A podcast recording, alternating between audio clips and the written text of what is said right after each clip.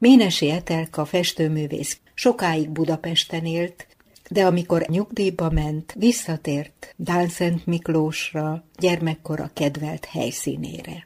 Azt gondolhatnánk, hogy itt a kör bezárul, de nem, mert számára most nyílt ki egy új kapu, egy új világ felé. Egyáltalán eszedbe jutott-e valaha, hogy festeni fogsz nyugdíjas korodban? Eszembe se jutott volna, hogy én valamikor a festéshez hozzákezdek, viszont a művészetekhez nagyon is vonzottam, hiszen nagyon szerettem olvasni, és mivel, hogy német-orosz szakos voltam, megismerkedtem tényleg olyan fantasztikus irodalmi anyaggal, hogy az meghatározó volt az életemben. Nagyon-nagyon szerettem a zenét, rengeteget jártam operába, hangversenyekre, színházban, és ami a képzőművészetet illeti, hát természetesen az is nagyon érdekelt, jártam kiállításokra külföldön is, vagy bárhol. Az, hogy elkezdtem festeni, az egy teljesen egy véletlen. Az unokámnak készítettem elő a nyári vakációra mindenféle eszközt, hogy majd rajzolhasson, festegethessen, és mielőtt megjött, én is kipróbáltam, és csináltam egy kis csendéletet, meg ezt, azt, és aztán ott felejtettem. Mikor a gyerekeim megjöttek, akkor egyszerűen teljesen oda voltak, hogy nekem ezt csinálni kellene, mert hát fantasztikusan jók. És akkor, mikor nyugdíjba mentem, akkor elkezdtem. Hogy indultál el? Pasztelceruzák voltak az első eszközök, amiket használtam, mert akkor még Budapesten laktunk, és nagyobb dolgokra nem volt alkalmas a lakás, de pasztelceruza például nagyon alkalmas volt arra, hogy, hogy úgy próbálgassam magamat. Már az elején próbáltam lerajzolni például az unok unokámat, mikor már komolyan vettem egy kicsit magamat, nem nagyon, de egy kicsit, akkor éppen szerencsém volt, olyan kiadványokat lehetett kapni. Rajzolás és festés volt ezeknek a címe, amiből én minden alapvető dolgot meg tudtam tanulni. Nagyon sok szakkönyvet beszereztem. De etelka azért festeni mégsem lehet megtanulni könyvből. Nem lehet megtanulni, de nagyon nagy segítség volt. Először ecsetet mikor fogtál hát a ecsetet azt, azt később.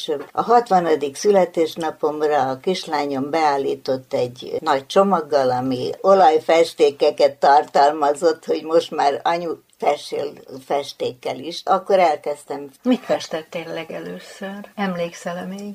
Igen, egy virág Csendéletet. csendéletet. Voltunk Szlovéniában, és egy tájképet csináltam. Utána, amit a környezetemben tapasztaltam, láttam, a személyeket próbálgattam már, akkor érdekes módon a portrék izgatták legjobban a fantáziámat. A gyerekek, a férjem kívül nem tudtam más, hogy én itt festek. Egyszer mégis kipattant, hogy úgy mondja. Volt egy barátnőfélém, aki egy galériát vezetett, eljött, hogy már akkor itt egy-két barát is tudta, hogy festek, és akkor megnézték, és közölték velem, hogy na, akkor most ezeket ki kell állítani. Az volt az első kiállítás Dánszent Miklóson. Olyan biztatást kaptam, mindenki olyan lelkes volt, hogy nem hagytam abba. Közben e, volt egy Tehát öltözködés. Hazajöttünk, mert akkor már mozgott bennem, hogy én ezt csinálni szeretném, és sokkal egyszerűbb volt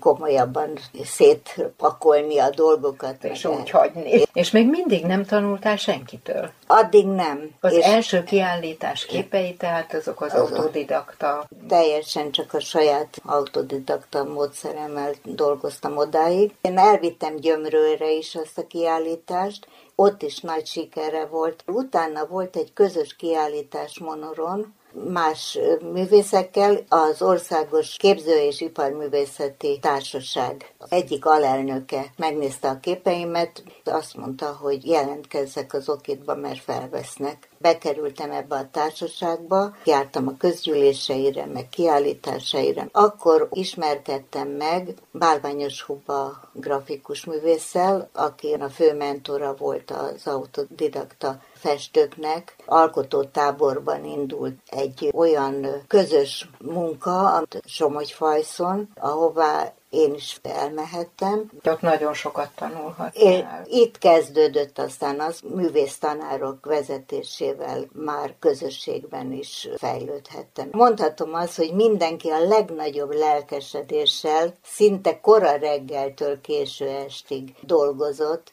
de a tanáraink is olyanok voltak, hogy nem tudtunk oda menni hozzájuk semmilyen olyan kérdéssel vagy bármivel, amire le nem ültek volna velünk segíteni, fáradhatatlanul. Egymástól is tanultak? Egymástól is, például az akvarel. Én nem nagyon műveltem az akvarelt, bár nagyon-nagyon nagyra tartom, és volt közöttünk egy pár olyan, aki igazán nagymester az akvarelbe, és olyan türelmesen mutatta, hogy hogy kell. Semmi rivalizálás soha nem volt közöttünk. Ha valamit valaki jól csinált, olyan szeretettel fölemelték az embert, hogy ha olyanja volt, hogy nem sikerült valami, akkor mellette álltak, buzítottak. Nagyon jó társaság volt. Ez nagyon jó. Nagyon-nagyon sokat jelentett, rengeteget tanultam. Jártunk erre a bizonyos szabad egyetemre, ami havi egy alkalommal egész napos volt a bárványos huba vezetésével. De gondolom, hogy az egész hónap rákészülés. Ha közben csináltunk otthon valamit, akkor elvihettük, és megbírálták, és segítettek továbbfejlődni. Nagyon-nagyon sajnálatos dolog, hogy bárványos huba ilyen hamar elhunyt. Még a mai napig is inspirációt kapok tőle. Őt neveznéd mesterednek? Hát elsősorban igen, igen. Mivel, hogy a portré festés érdekelt a legjobban. A Dori Évának például évekig volt portré szakköre is. Dori Éva ki? Ő egy szobrászművész, de ő volt a szervezője ezeknek a nyári táboroknak is, meg a Szabad Egyetemnek is. Sokat segített. Ez a Szabad Egyetem is olyan volt, hogy a napnak az első felében előadás volt vetítéssel, utána a második részben olyan gyakorlatokat találtak ki, amik nagyon-nagyon fejlesztőek. Voltak-e korszakaid? Változott ez a igen tematika. Hát, igen, a leges-legelső korszakban mindenki, aki ilyen autodidakta festő, a körülötte lévő világot próbálja visszaadni, de aztán a portré felé fordultam. Nagyon változatosak a portré. 2011-ben a Hadi Kávéházban volt a kiállításom, ott is már túlnyomó rész portrék voltak. Becsempésztem az ilyen szegény sorsú társadalmi problémát, tükröző arcokat, vendég könyvembe ezeket mind nagyon kiemelték. Utána éveken keresztül gyakorlatilag ezzel foglalkoztam. Megpróbáltam a legkülönbözőbb karaktereket megtalálni, egy társadalmi körképet alkotni, úgy, hogy a társadalomnak szinte minden rétegéből legyen benne. Nagyon kemény időszak lehetett igen, az életedben. Akkor el voltam keseredve az értelmiség közömbösségén, a problémák iránt, akkor értek ezek az impulzusok, és valahogy ezt mindenképpen ki akartam fejezni. És sikerült. Hát volt olyan azért köztük, aki kifejezetten például inspirált engem, mert azt legalább vagy nyolcszor, vagy nem tudom hányszor megfestettem, nagyon a szívemhez nőtt. Még mindig lehet, hogy fogok róla képet csinálni. a legutóbbi kiállításon viszont megint egy váltás hát van, itt most... ugye, mert itt ez egy nagyon színes világ jelenik meg, de ugyanakkor ötvözi mindazt, amit korábban is tettél, mert van környezet, van portré. Nem tudtam kiadni. Már eltelt azóta, hogy elkezdtem, Közel húsz év. Igen, ugye az ember megöregedett. Rengeteg emlékem föltolult, és most kicsit felszabadultabban szép világot próbáltam visszaadni. Ilyen is kell, hogy legyen. Igen. Mert az ember a művészetben vigasztalódik. Igen, és az az igazság, hogy ezeknek a képeknek a megfestése most nekem egy terápia volt. És Tökéletes kikapcsolódás. Ez egy jó érzés. Jó érzés bizony, amikor elégedetten nézett, hogy létrehoztam. Nem mindig voltam elégedett. Ez amikor Én... hogy kezeli azt egy hát művész? Hogy? Akárhogy igazgattad az ecsetedet, nem lett olyan, mint amilyet hát szerettél volna. Hát, hát úgy, hogy tovább küzd érte, hogy az Miből meríti a kitartást? Hát van, amikor ott kell hagyni, és akkor újra visszatérni később rá.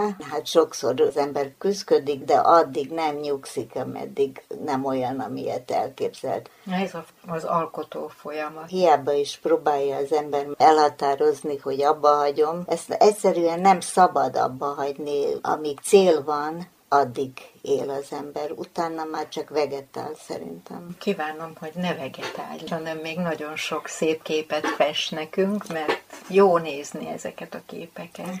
A beszélgetőtárs Somogyi Ágnes volt.